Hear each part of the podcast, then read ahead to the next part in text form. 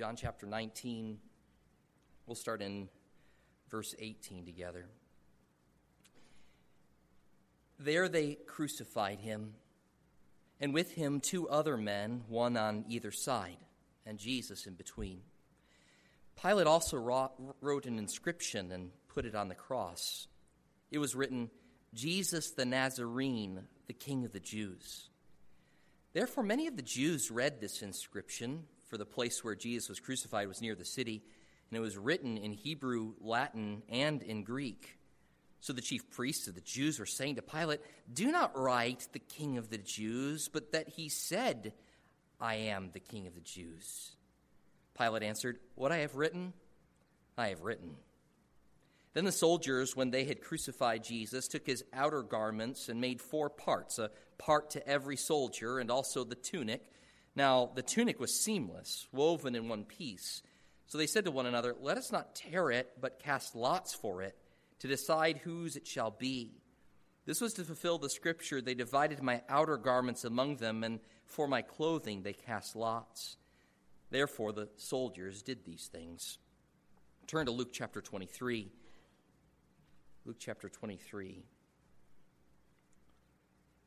We'll read from verse 33 to verse 43. When they came to the place called the skull, there they crucified him and the criminals, one on the right and the other on the left. But Jesus was saying, Father, forgive them, for they do not know what they are doing. And they cast lots, dividing up his garments among themselves.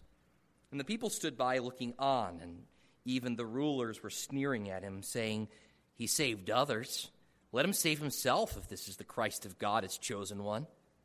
The soldiers also mocked him, coming up to him, offering him sour wine, and saying, If you're the king of the Jews, save yourself.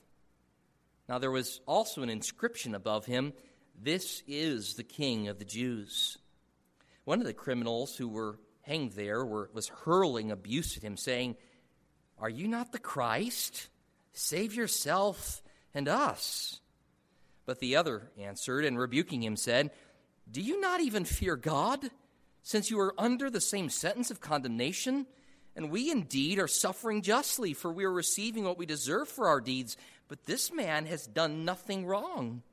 And he was saying, Jesus, remember me when you come in your kingdom. And he said to him, Truly I say to you, today you shall be with me in paradise. Let's pray. Heavenly Father, thank you for the ongoing ministry of your word to all of our hearts. We ask that you would give us eyes to see, hearts to believe this morning. Pray that you would implant your truth deep within us, change us by it. We pray in Jesus' name. Amen. You can be seated. Well, I don't know about you, but I've always loved object lessons. Some of the things I still remember to this day happened in the forms of this sort of object lesson teaching. I've found it really useful, especially with younger children. The object gives an anchor point to whatever is being taught, and it aids in remembrance of what is being taught. So, as we consider the first three hours of Jesus' crucifixion this morning, I want to communicate three lessons through three objects that we find in the text before us. In a sermon entitled A Shirt, a Sign, a Cross. Well, first of all, look at a seamless shirt. And with this seamless shirt, we'll note together how every detail points to God's sovereignty. How every detail points to God's sovereignty. We pick up on the story in John 19, in verse 23. The soldiers have crucified Jesus. They took his garments, divided them in four parts, every part, a soldier getting a part. They come to the tunic. The tunic is seamless, it's woven in one piece, and so they decide to cast lots for it. God is sovereign, and his sovereignty is over everything. He's the creator, he's the owner of everything, therefore, he is the Lord over everything. He has ultimate, supreme authority. All other authority derives its power from him. And the horrific actions that are taking place in reference to his son Jesus are all part of God's amazing plan. None of this is somehow taking God by surprise, as if anything could take God by surprise. He's accomplishing His perfect will in and through all of the events that are unfolding. It makes us remember Joseph, who in Genesis 50, in talking to his brothers after there was a reunion with his brothers, and his brothers are nervous about what Joseph might do in retaliation against his brothers because of what they did to him. But what Joseph says to them is, For as for you, you meant evil against me, but God meant it for good, to bring about this present result, to preserve many people alive. Joseph recognized that God was working even through the actions of the sinful actions of his brothers to bring about the salvation of many. Remember, as a result of Joseph coming to Egypt and God giving Joseph the ability to interpret dreams, they end up putting together a, a means by which they'll survive a huge famine. Joseph looks back at all those sinful actions, even of his brothers, and says, God used even your sinful acts against me to bring about this present result that many people would be saved. God is sovereign over all. And his sovereignty extends not just merely to the big picture, but to the details. Now, there are some that believe in the idea that God is a macro manager. You know, he's over the big stuff. But all the little stuff, he's not a micromanager. And so the little stuff is somehow not under his purview. Somehow the thought is that this somehow preserves the idea of God's greatness while still affording man freedom and accounting for human responsibility. I think by ex- talking about things this way, like, well, God's over the end, but the means by how we get there, that's kind of left up to us. And I think the idea with this is to try to somehow preserve man's responsibility while God is sovereign over the big picture. But that kind of statement only ends up undermining God's sovereignty altogether. If the details are up in the air, then how can we speak of God for sure bringing to pass his will? Isn't every event in some way dependent upon the particulars that make up the event? I mean, isn't every event somehow built on particulars? So, what point do you say that God is no longer sovereign over those details? You see, it doesn't follow. And by the way, it's not the way the Bible treats this situation either. Not the way the Bible handles God's sovereignty and man's responsibility. The Bible emphatically, over and over and over again, bears witness to the fact that God is Lord over the details just as much as He is Lord over the big picture. He's sovereign over galaxies, yes. He's sovereign over the constellations, yes. He's sovereign over the ecosystems, yes. He's sovereign over humanity as a whole, yes. But he's also sovereign over every individual. He's sovereign over every flea, every germ, every atom in the universe. You see, he's the one that not only created everything, but he sustains everything. Yes, he upholds everything. I was reading in Job this last week, and it's a great statement of getting at this idea of God sustaining. I just love Elihu says this. He says, Who gave God authority over the earth? Who has laid on him the whole world? If he should determine to do so, if he should gather to himself his spirit and his breath, all flesh would perish together, and man would return to dust. What a beautiful way of saying this. He says, God who gave us breath could also take the breath back. He could take that right on back. And the moment he did, we returned to dust. God sustains everything, He upholds everything. Now, there are matters which are unknown to us. There are some things that seemingly happen without purpose. And when we say that, it means we can't trace out the purpose. We don't understand how this came to pass. These sorts of things we might refer to as luck. But ultimately, there is no such thing. Chance and luck don't bring about anything because they're technically not powers. Chance and luck can't do anything because they are not functioning powers, they're not entities. They're descriptions of probability, but they don't actually bring to pass any particular outcome. We still use words like chance and luck. And by the way, I think we should cut each other some slack and grace when we use words like that. There's nothing wrong with talking about chance. All we have to realize is when we speak about it, it just means that we're unable to predict the outcome. So if I roll dice at this moment, I don't know what the outcome will be. I can't predict it. But if I could know all the factors between the way that they rolled off my hand, how much force I gave them, what surface they would touch, how the friction would go, I mean, we could predict it if we knew all that, but we don't.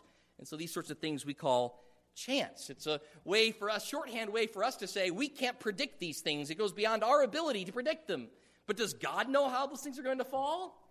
Absolutely. We also we use these sorts of phrases, but they're not actually anything at all. And that's what's so sad is in our own day, sometimes chance and luck have like taken on almost the status of deity.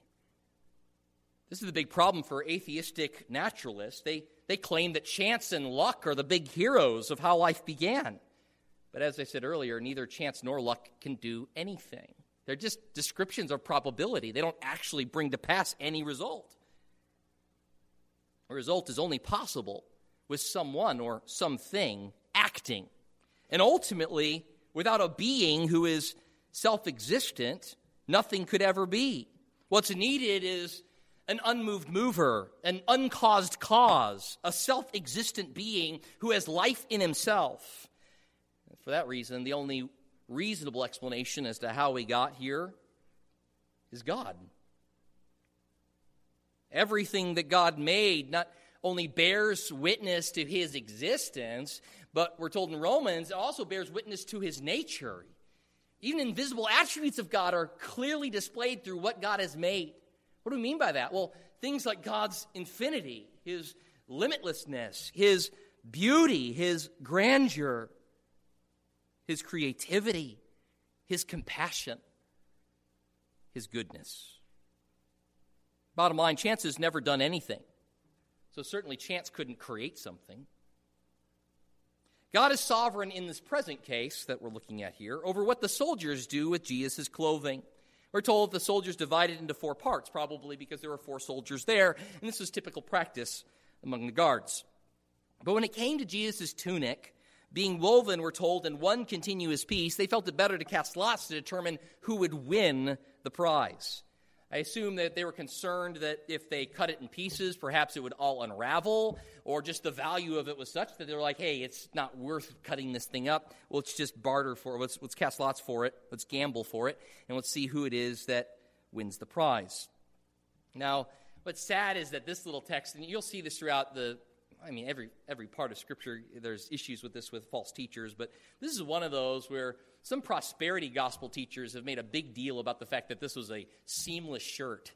They even said that, you know, yeah, Jesus only had like one pair of clothes, but it was designer clothing. And that's why they were gambling for it. It's ridiculous. Absolutely ridiculous. This is common practice for the guards. They would split up garments of the criminals among themselves. Their reason for casting lots is merely a practical matter. It wouldn't be useful to them to cut it up in four pieces, and so they want it be, to be intact, and so they cast lots for it. But even this clothing detail, which led to this game of chance, was a fulfillment of prophecy.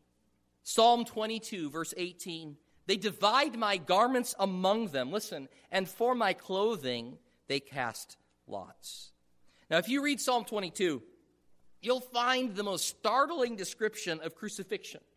And this description of crucifixion is given before crucifixion was invented. It did not even exist yet. And yet, when you read through Psalm 22, you will be taken aback at the description that is there given. It includes many precise details under which Jesus would meet with death. This is the very psalm that Jesus references when he says from the cross, My God, my God, why have you forsaken me? As a matter of fact, the way to reference those psalms often, you don't have psalm numbers, is by the first line of the psalm. And that's what Jesus says from the cross. We'll look at that later on. We'll see more correlations with Psalm 22 together. But the point is this if you were there present on scene, you heard then Jesus utter the words to the beginning of Psalm 22. If you were familiar at all with Psalm 22, and then you were looking at this scene as it took place, you would see a multitude of fulfillments. And here's John giving one of those. You know what? That's another thing that happens in Psalm 22. They gamble for his clothing, they divide it into pieces. And so he makes special point to bring up this fulfillment of prophecy. The Gospels insist that Jesus is the fulfillment of prophecy. It marks Jesus out as unique, especially in the midst of other messianic claimants. There have been people who claim to be messiahs, right? We even have some more modern day claimants to being messiahs.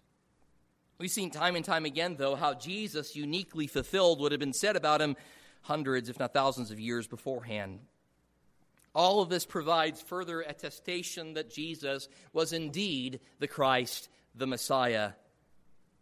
So, God must have orchestrated not only the clothes that Jesus wore that day, but how those clothes would be preserved by the stripping and redressing that the soldiers did with him regarding his floggings, as well as the manner in which that piece of clothing would be made, and that the soldiers would then have a desire to keep that piece of clothing intact. You see this down to the very details. Practically speaking, why spend time with this? I think because it ought to serve to us as a relief. This was no accident. And neither is anything that happens an accident. I don't mean to say that everything that happens is morally right. That is certainly not the case. Nor does that justify sinful behavior. But it does mean that no matter what the event is, God is working in and through it to bring about his purposes and that we can rejoice in. The men are about to start a new book by John Piper entitled Spectacular Sins, which delves further into this reality. You've probably heard the phrase before, you know, God never wastes a hurt. God never wastes a hurt. In other words, there's purpose and reason behind our suffering.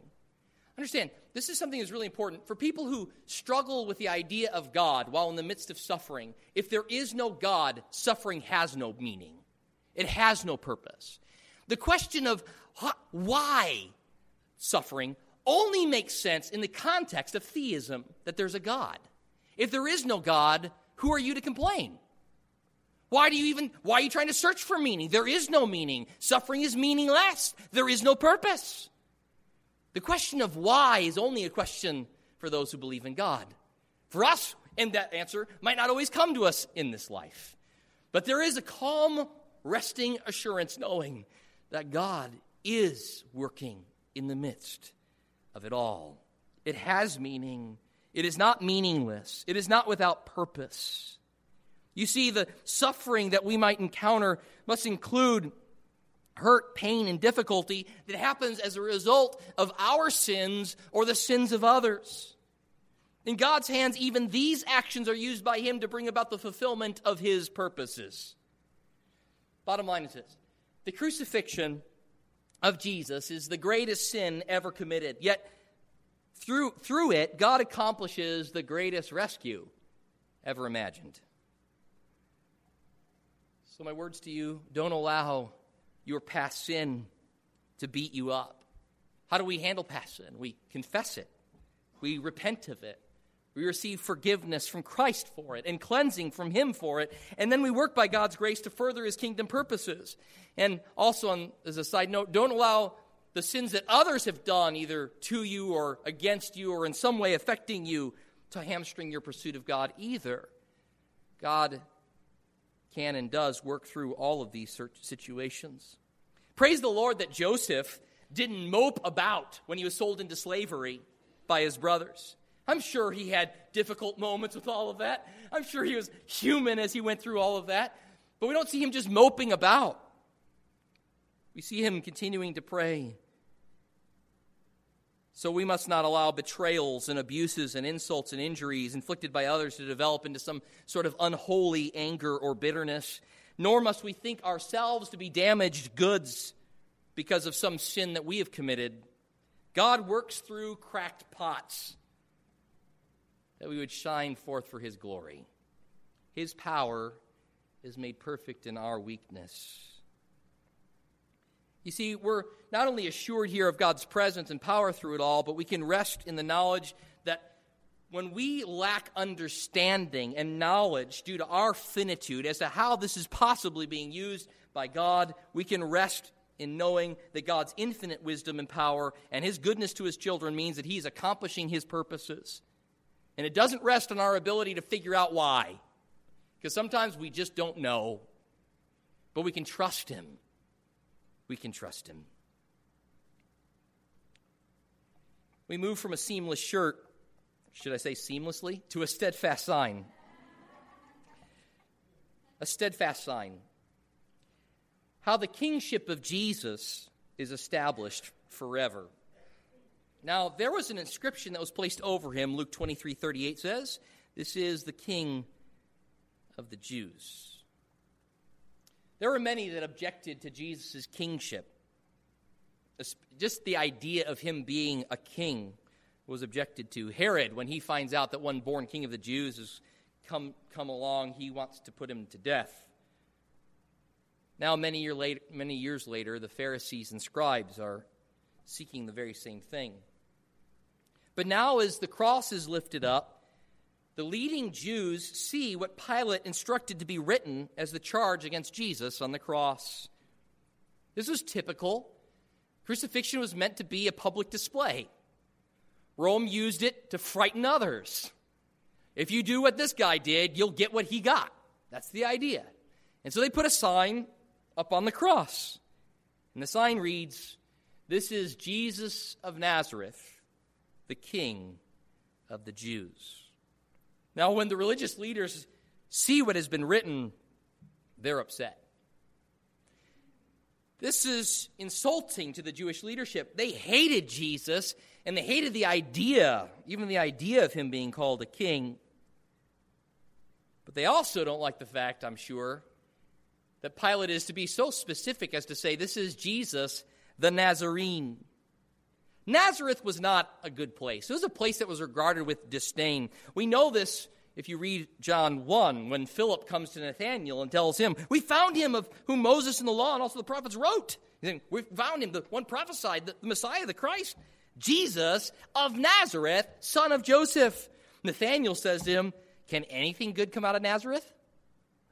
Can anything good come out of that place? Philip said, Come and see. And just to make sure that everyone in attendance would be properly informed, Pilate makes sure that this was written in three languages the legal language of Latin, the popular language of Greek, and the vernacular language of Hebrew or Aramaic. And I find this to be so ironic. It's as if Pilate is proclaiming that Jesus is king to all the nations. Jesus, and this is true because Jesus, while being king of the Jews, has implications for the nations. Jesus' kingship has implications for the entire world. And those who most vehemently want Jesus dead cannot silence the sign, and it's driving them mad. But Jesus has a title that will never be removed. They demand that Pilate rewrite the charge to include he said that he was the king of the Jews. But Pilate sees no need for an adjustment. We can be quite certain that this was an overt way for Pilate to get back at the Jews. Remember, he didn't really want to put Jesus to death. They forced his hand in the matter, they pressured him. And then he gave in when they threatened that they'd go to Caesar with this. So, Pilate, as kind of a last jab to the Jews, decides to use the sentence against Jesus as a tool against them. Pilate replies, What I have written, I have written.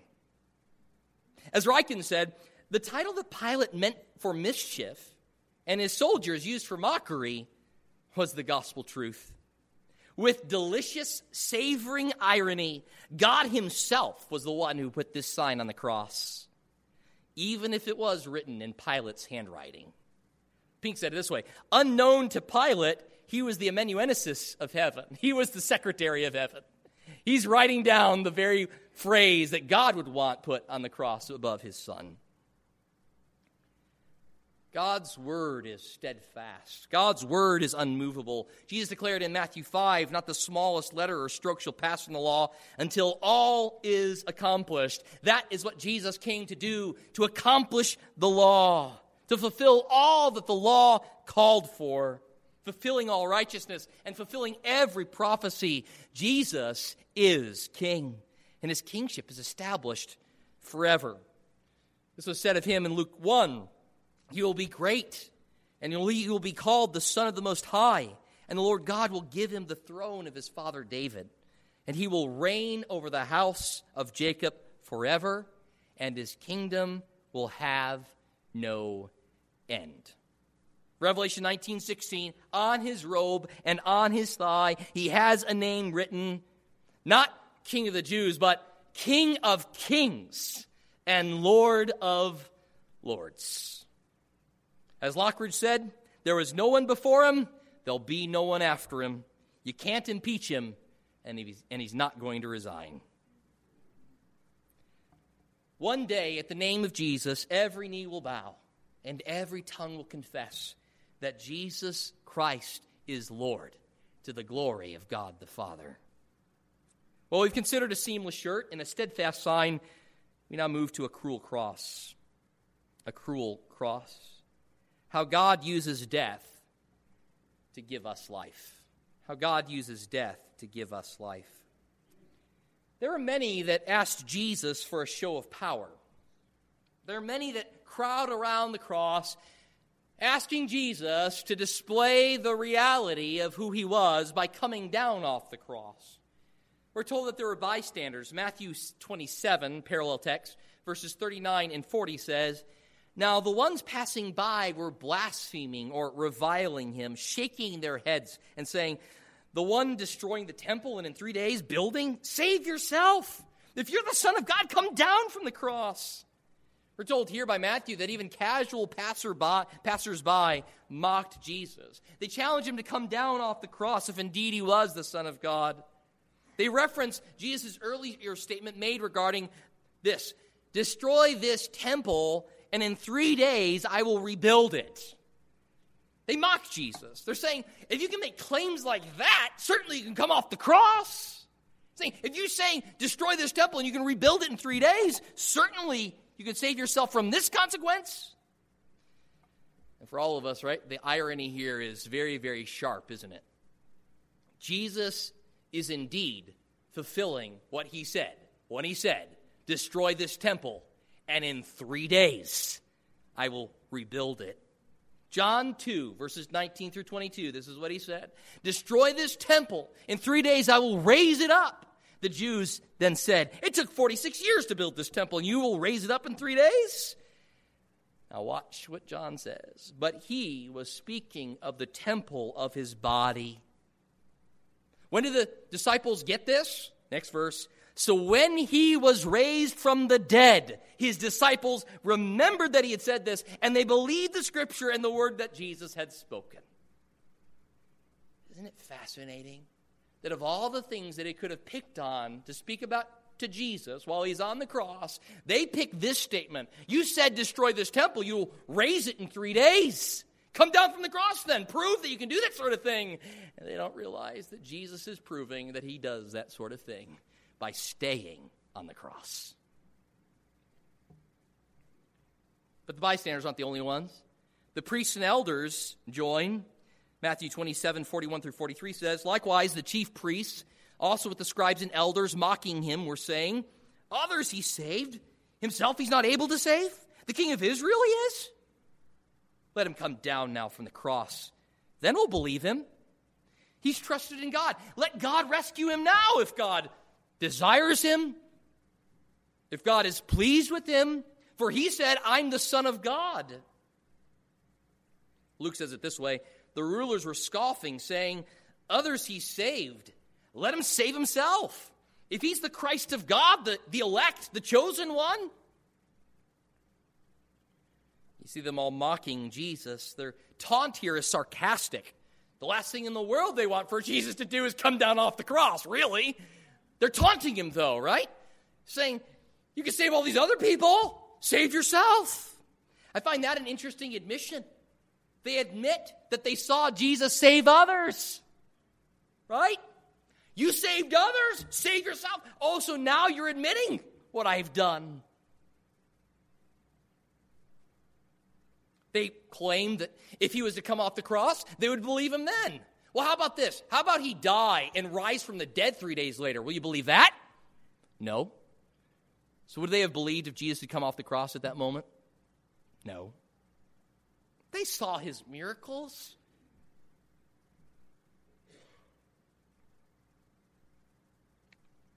Even these taunts are a fulfillment of prophecy. Again, Psalm 22, verses 7 and 8. Listen to how precisely the same it is. All who see me sneer at me. They separate with the lip. They wag the head, saying, Commit yourself to the Lord. Let him deliver him let him rescue him because he delights in him. The soldiers join. Luke 23, verses 36 and 37. The soldiers also mocked, coming up, offering sour wine to him, saying, If you're the king of Israel, save yourself. These soldiers again add their two cents. If you are the king of Israel, save yourself. Come on, show us your power. You look at these taunts, don't they sound so familiar to what Jesus encountered in the wilderness with Satan? If you really are the Son of God, make these stones bread. If you really are the Son of God, throw yourself down from here.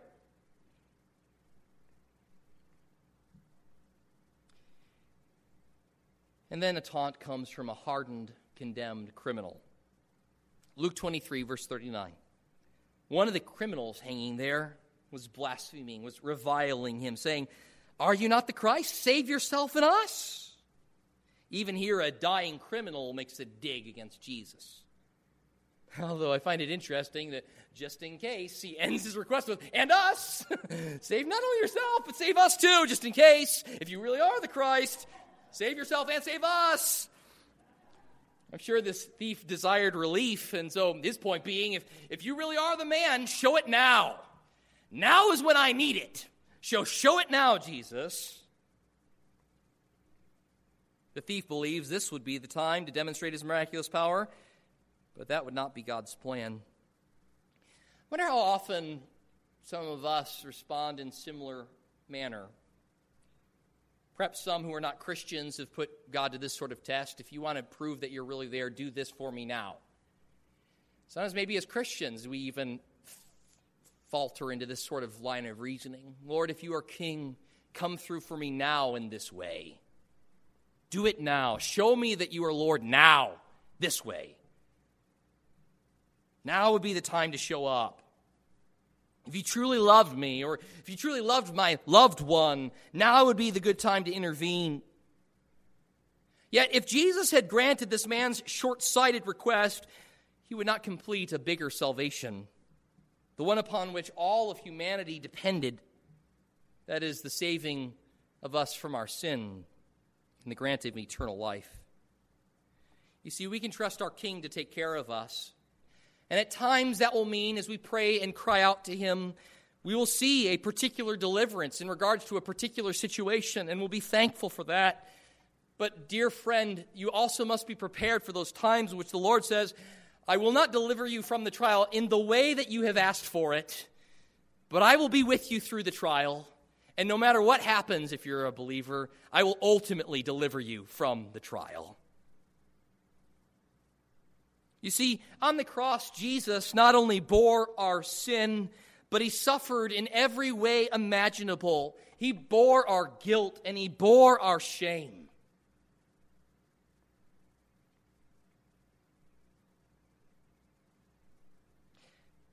So while all these many ask for a show of power, there is then this welcome foil, this welcome relief as a repentant sinner asks to be remembered. A repentant sinner asks to be remembered. The other thief, nailed to the other side of Jesus on his own cross, speaks out and rebukes the first thief. He says to him, do you not even fear God? We're here in Luke 23, verses 40 through 42. Do you not even fear God since you're in the same condemnation? His question here is How can you, now yourself on the brink of death, be so lacking of fear toward God, whom you are about to meet?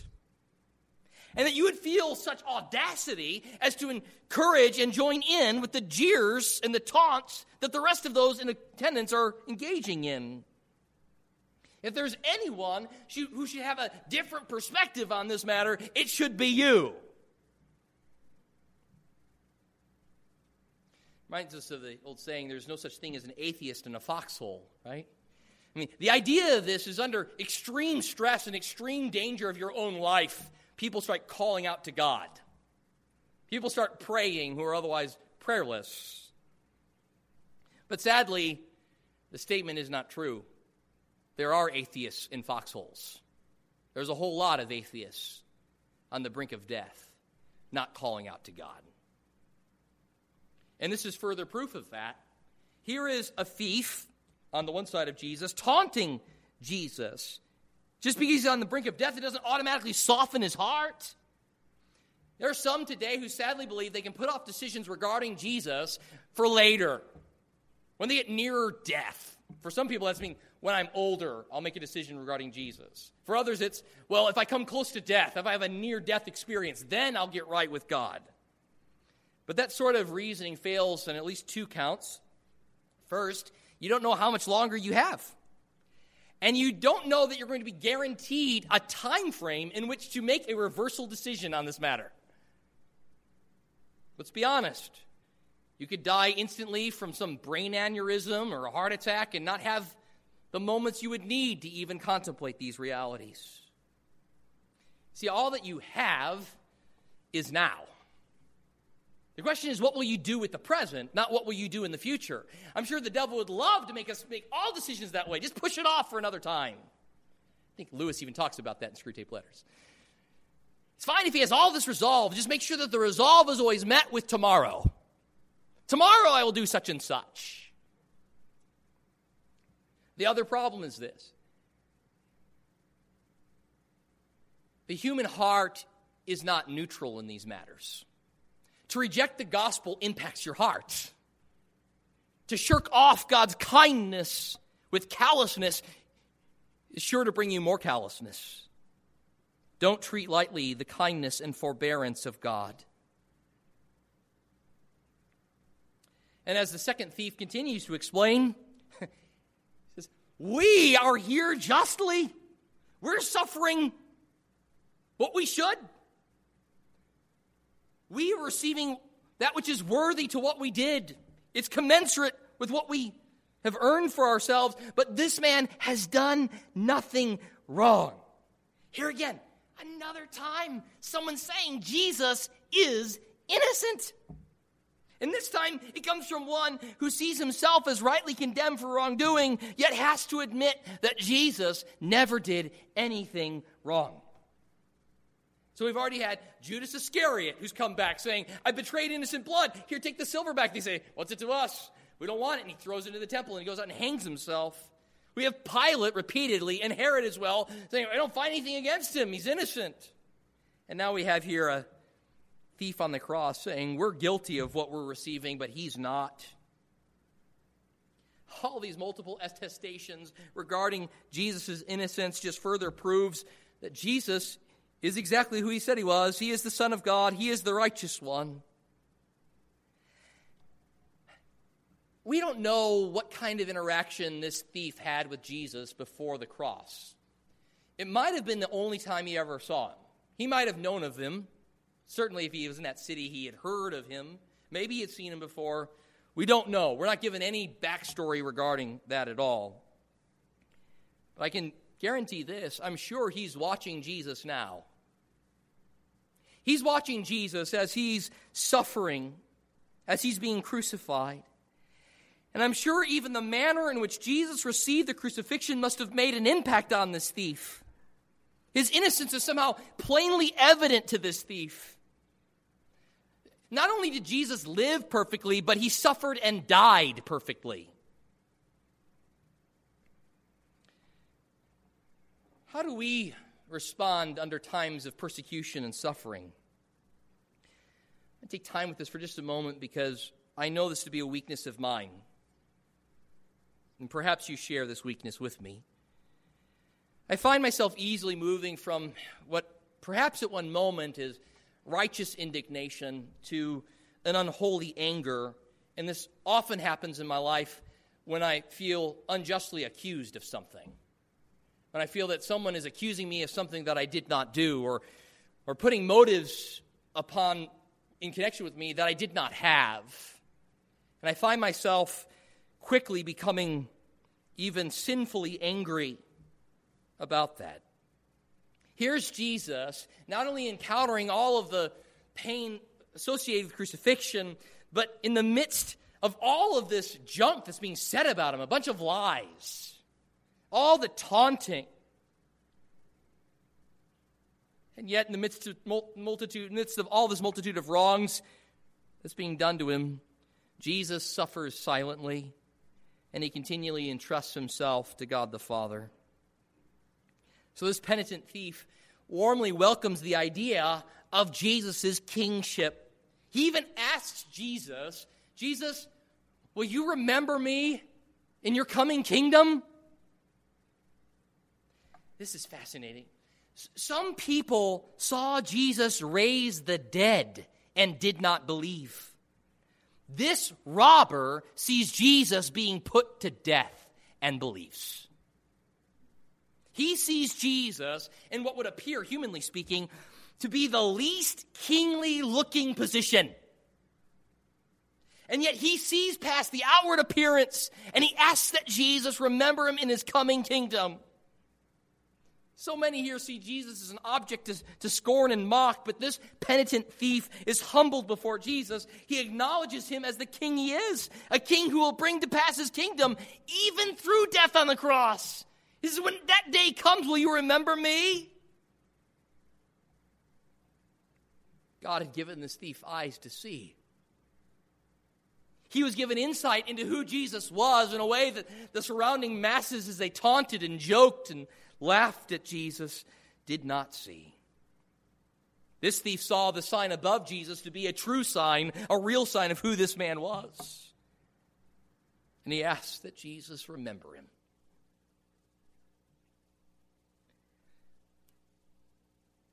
What does Jesus ask for? Jesus asks for forgiveness. We're going to look at two verses here Luke 23 34 and then Luke 23 43. Jesus was saying, Father, forgive them, for they know not what they do. This is actually the first of Jesus' recorded sayings on the cross. It seems as if it's pictured as they're nailing him to the cross. So, as the crucifixion literally is happening, as he's being put to the cross, that these are the words that are coming from his mouth. When I say that Jesus is asking for forgiveness, obviously, I'm not saying he's asking for forgiveness for himself.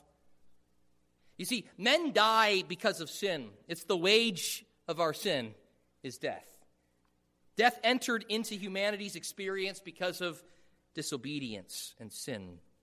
But Jesus never sinned, and therefore death was not required of him, and therefore he need never ask for forgiveness, for he never did anything wrong for himself. Yet Jesus laid down his life, and through his death, he brought death to death. In God's marvelous work of redemption, Jesus is granting life to the dead through his death and subsequent resurrection.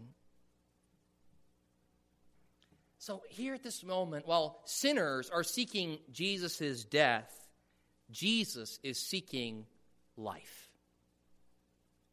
They're seeking his death, but he's seeking their life. So, while he's being nailed to a cruel cross, while he's having abuses hurled at him, Jesus prays to God the Father, Father, forgive them, for they know not what they do.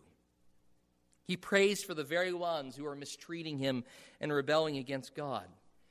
And thankfully, he's doing that, because if it were any other case, there'd be no hope for any of us. For all of us are guilty of mistreating Christ and rebelling against God as well. Spurgeon said it this way now, into that pronoun them, I feel that I can crawl. Can you get in there? Oh, by humble faith, appropriate the cross of Christ by trusting in it and get into that big little word, them. What's he saying? Father, forgive them. Spurgeon says, I feel I can crawl into that word. I'm one of those them. Question is, are you one of them, them? Will you crawl into that them? Will you find forgiveness of your sins by crawling into Jesus, by going to his cross? Such a blessed reminder, too. You know, in the Sermon on the Mount, Jesus speaks in Matthew 5 about, You've heard it said, you shall love your neighbor but hate your enemy. I say to you, love your enemies, pray for those who persecute you that you may be sons of your Father who is in heaven. He causes his sun to rise on the evil and the good. He sends rain on the righteous and unrighteous. If you love those who love you, what reward do you have? Don't even the tax collectors do the same? If you greet only your brothers, what more are you doing than others? Don't even the Gentiles do the same? He's saying, Love those who hate you, pray for those who persecute you. The only way it's possible for us to do that is because we've received this very gift from Jesus, who, when he was persecuted, prayed for us, who is willing to die for us. No man hath greater love than this, that he lay down his life for his friends. Peter picks up on this in 1 Peter 2. We all said this read this morning. For this finds favor if, for the sake of conscience towards God, a person bears up under sorrows when suffering unjustly. For what credit is there if you, when you sin, you're harshly treated? Right? This is the, the thief on the cross who's penitent, saying, We're being punished rightly. We deserve this. We can't cry out foul. We deserve this. What credit is there if you're harshly treated when you sin, when you endure it with patience? But if when you do what is right, you suffer for it and you patiently endure it, this finds favor with God. For you've been called for this purpose, since Christ also suffered for you, leaving you an example for you to follow in his steps, who committed no sin, nor was any deceit found in his mouth. And while being reviled, did not revile in return. While suffering, he uttered no threats, but kept entrusting himself to him who judges righteously. I wonder how many martyrs have had saving influence on people by the manner in which they not only lived, but how they died. You see, the cross both comforts us because it tells us that in Jesus we can be secure, in, the, in Jesus we can be forgiven. He died in the place of sinners. But the cross also calls us to a sanctified life and it calls us to reach out to others with the love of Jesus.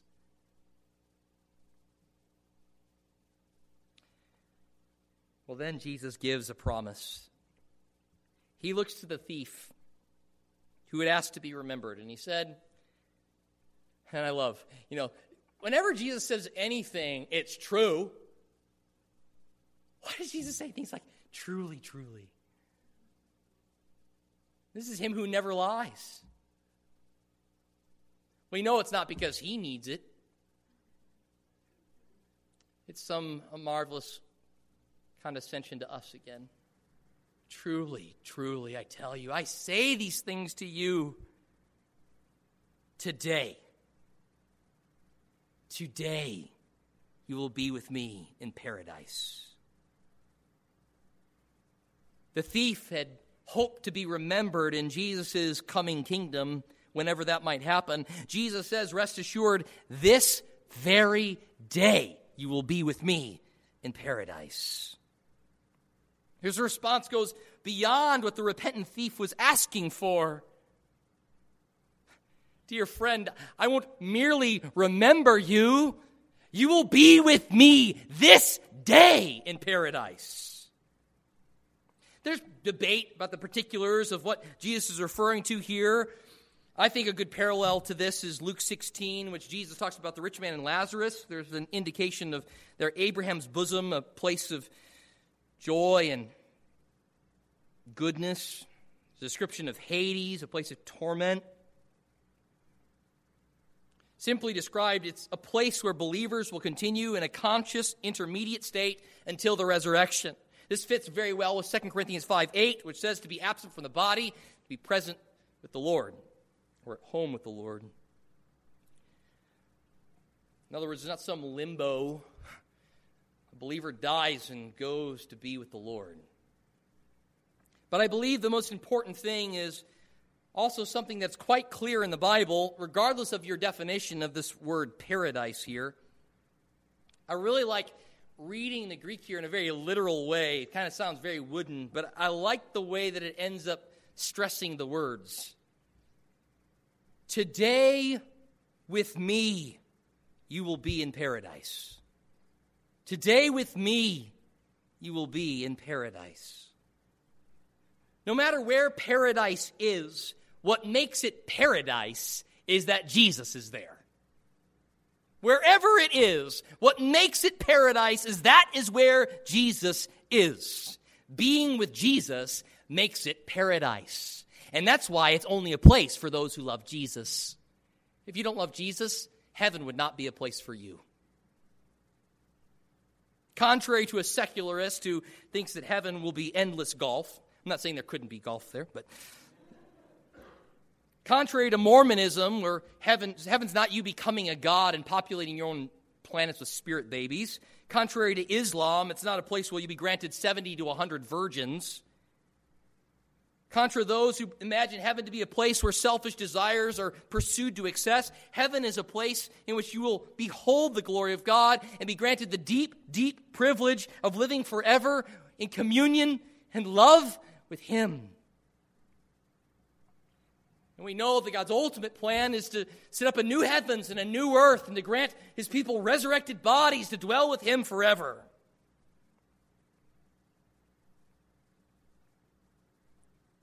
But he tells this thief, not some coming day, today. Today with me you will be in paradise.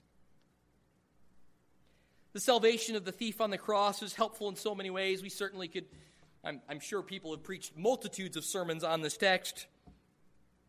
But at least to say one further thing, those who believe in things like baptismal regeneration, that a man must be baptized in order to enter into heaven, that idea is really squashed by this text.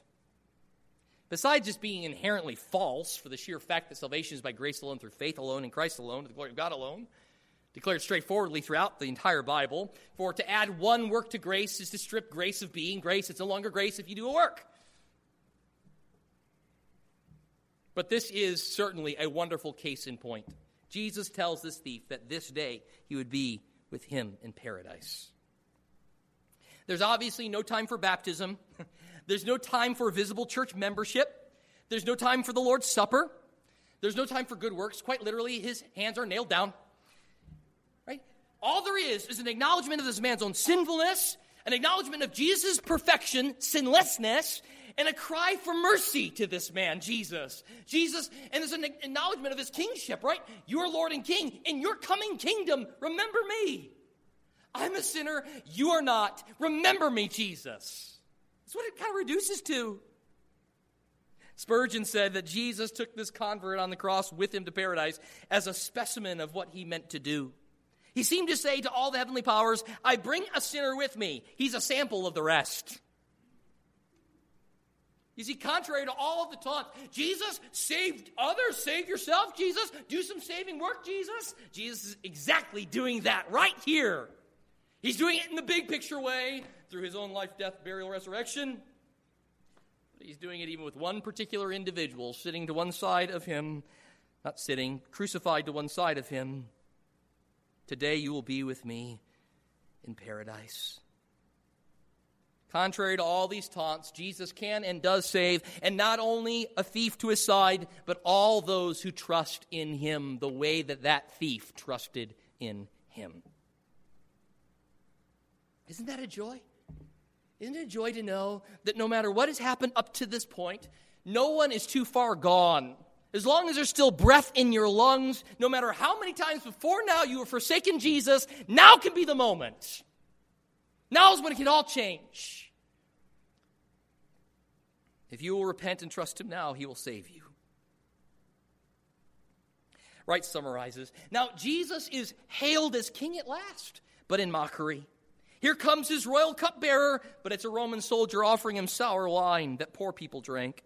Here is his royal placard announcing his kingship to the world, but it is in fact the criminal charge which explains his cruel death.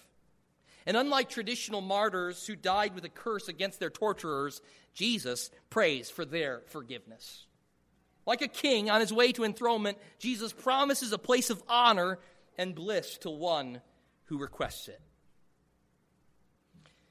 Before Pilate, the people cried out for Jesus' crucifixion. Then, when Jesus is on the road to Golgotha, some there mourn the cruelty about to take place. Then, when he's crucified, they mockingly cry out that Jesus save himself. Jesus told them, Your tears are misplaced. Your state is the precarious one. It's your condition which is on the brink of destruction. And Jesus refuses to save himself in order to save us. He needed no one to save them, but we need him. Ironically, Jesus is providing salvation for others precisely because he did not save himself. It was precisely because Jesus was the Son of God that he stayed up on the cross. Jesus was not willing to come down from the cross. This is the reason he came. John 12, 27. Now my soul has become troubled. What shall I say? Father, save me from this hour. But for this purpose I came to this hour. This is why Jesus was willing to come down from heaven, willing to be mistreated, willing to be betrayed, willing to be slandered, willing to be mocked, willing to be beaten, willing to be crucified, willing to die. Now, there is something indeed true that if Jesus would die and remain in the ground dead, what help, what salvation could he offer us? Yes, he did come down off the cross, or did not come down off the cross when he was mocked. He didn't perform some powerful miracle to avoid the cross. Jesus did something greater. He submitted himself to death, only then, three days later, to rise from the dead. You see, the grave could not hold our King.